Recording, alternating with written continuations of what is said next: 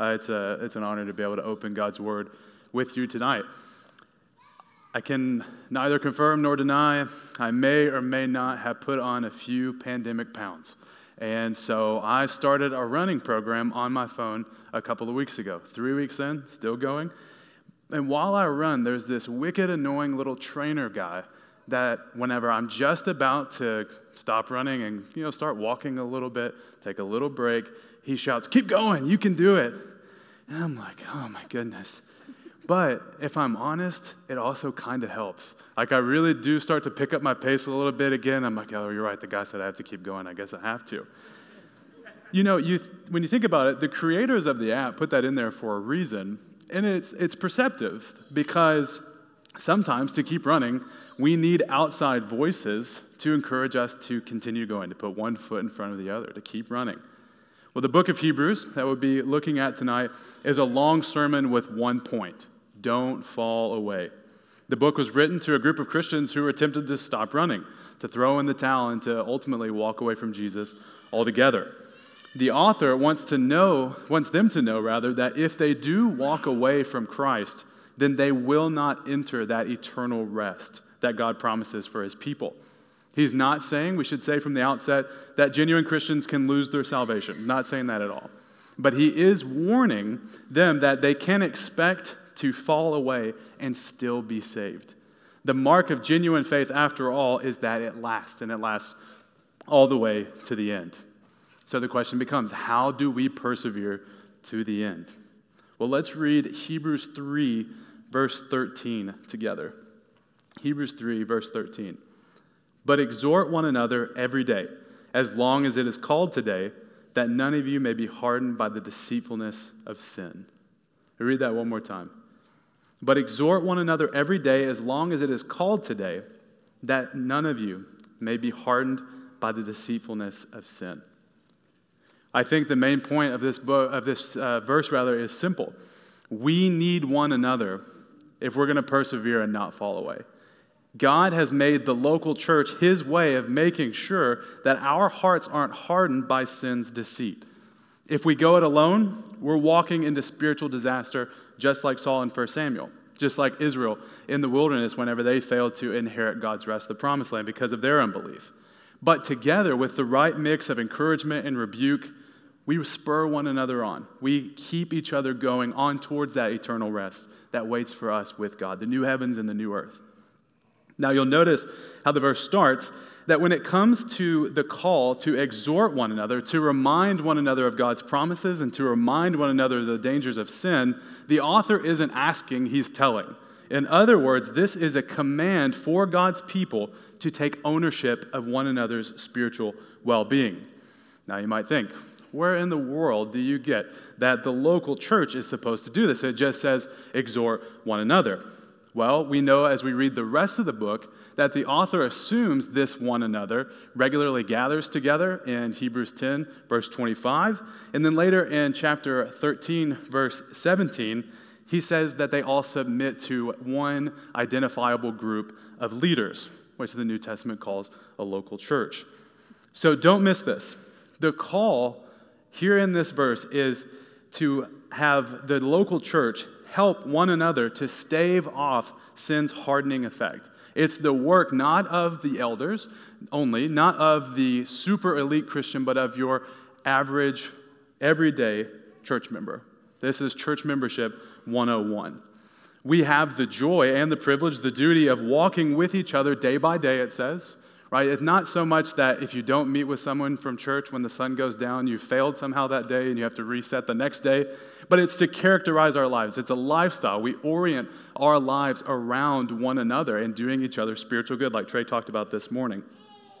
And the business that we have to do this for one another is urgent. That's why it says, as long as today is called today, meaning we can't presume that there is a tomorrow where we can do our business with God or where we can help others do their business with God because tomorrow isn't promised. Right? In the Christian calendar, there are two days there's today, and there's that day when Christ returns, and he's not going to tarry forever. Sin deceives us far more easily when we're isolated That's the connection between these two things. Exhort one another, help one another, so that you're not hardened by the deceitfulness of sin. Together, we're able to spot Satan's schemes and identify the ways sin is, is creeping up in our own hearts to destroy our faith.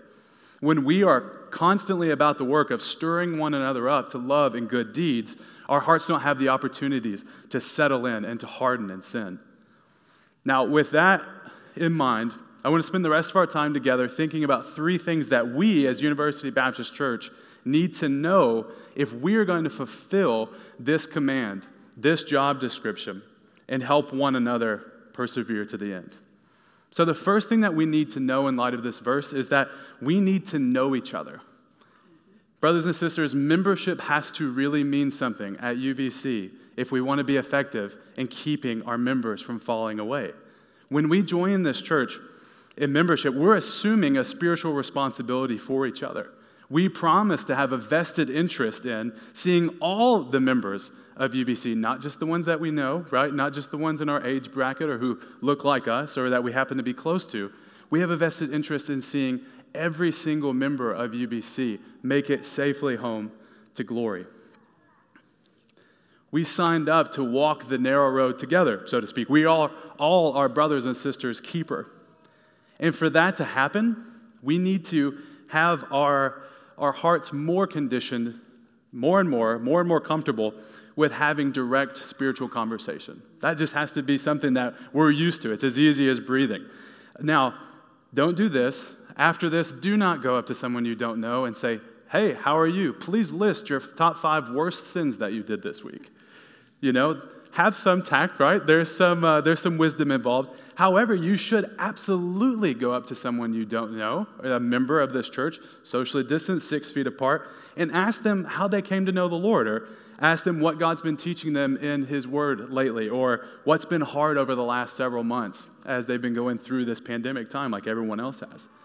And we need to try to have these kind of conversations with more and more people, right? Not just a select few, but a lot. We want to know everyone that we can and know everyone at uh, some considerable depth because we are members all together.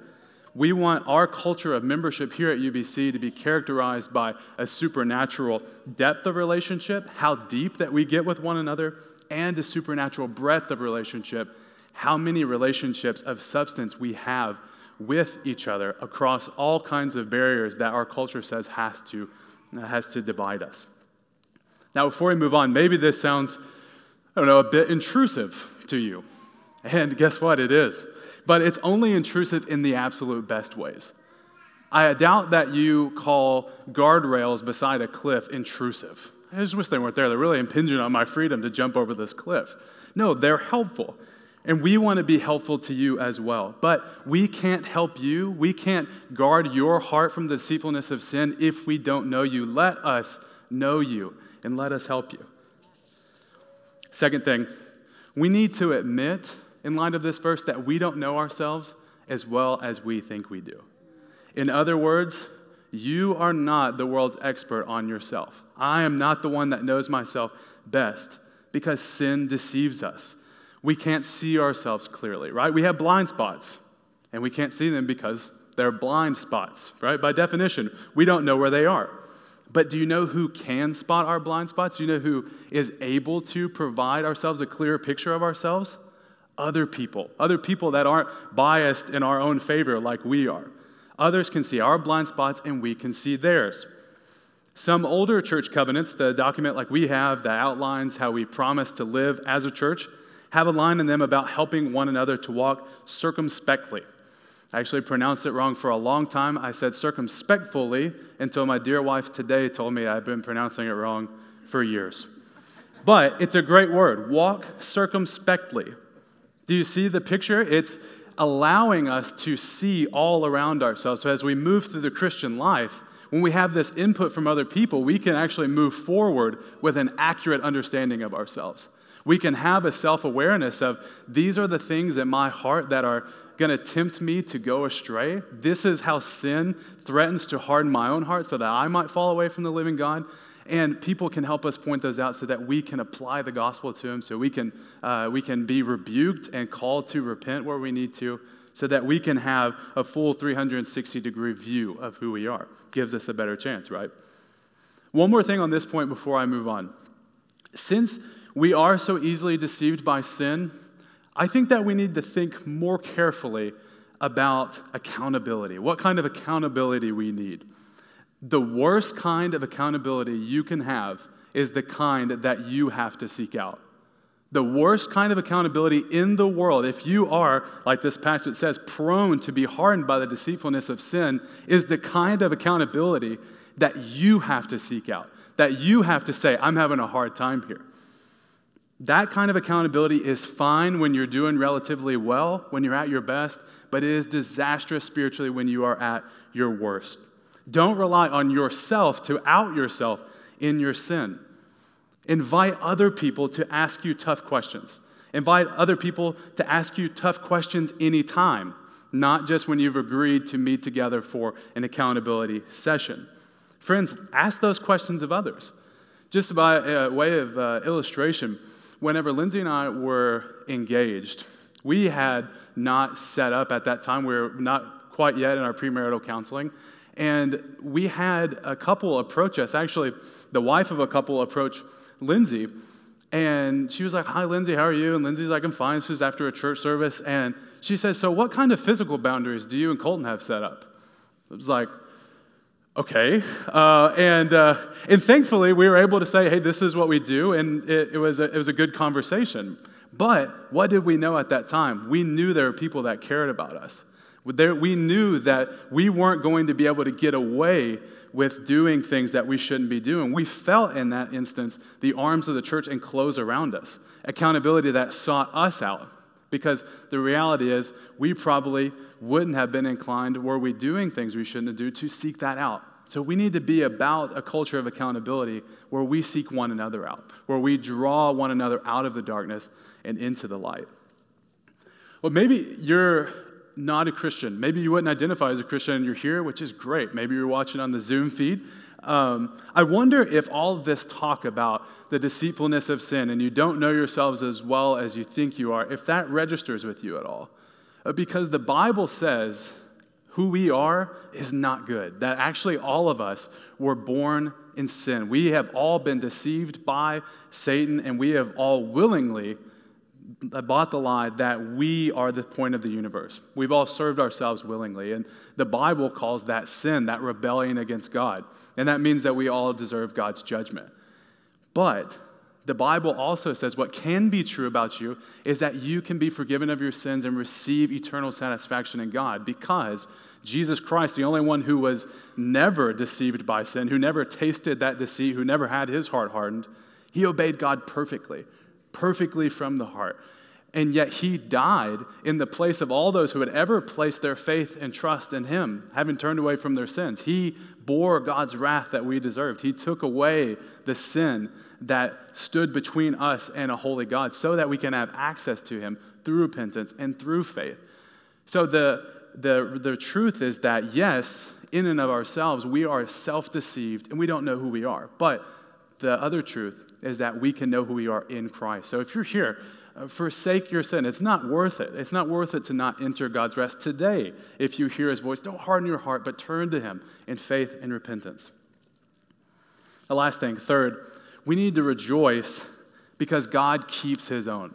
We need to rejoice because God keeps his own. We need one another to persevere to the end and not fall away. But the reason that we need one another is because we are merely instruments in the hand of a sovereign God to accomplish his purposes by his grace. The ultimate reason that we won't fall away as his children is because he is the one that keeps us. God has never lost anyone. Jesus has taken away every single one of your sins. He has drained every last drop of God's wrath that you deserved. And the new covenant in his blood that he gives to those united to him promises the Holy Spirit forever. Forever. He will bring you into his rest. He will bring you to the new heavens and the new earth where you'll stand before him face to face. He will absolutely finish what he started. So this evening, don't lose heart. In all of this, don't lose heart. Keep putting one foot in front of the other. Just keep believing. We're going to help you. We're going to help each other. One day, all of our sins and all the temptations to leave off of Christ, to be unbelieving, will vanish in a moment when we see Jesus and our faith becomes sight and we become completely like him because we'll see him exactly for who he is. God will hold us fast, and he's going to use all of us to do it. Let's pray. God, we thank you so much for your people. We know that we are prone to go astray, and we thank you that you give us brothers and sisters to help us to walk circumspectly. We pray that you would help us to love one another enough to have awkward and uncomfortable conversations, and that we would have this culture of, uh, of caring for one another, and that we would take responsibility for one another so that we're able to follow you and be happy and holy in Jesus and present to the world uh, a picture of your gospel and your character here on earth. We pray these things in Jesus' name. Amen.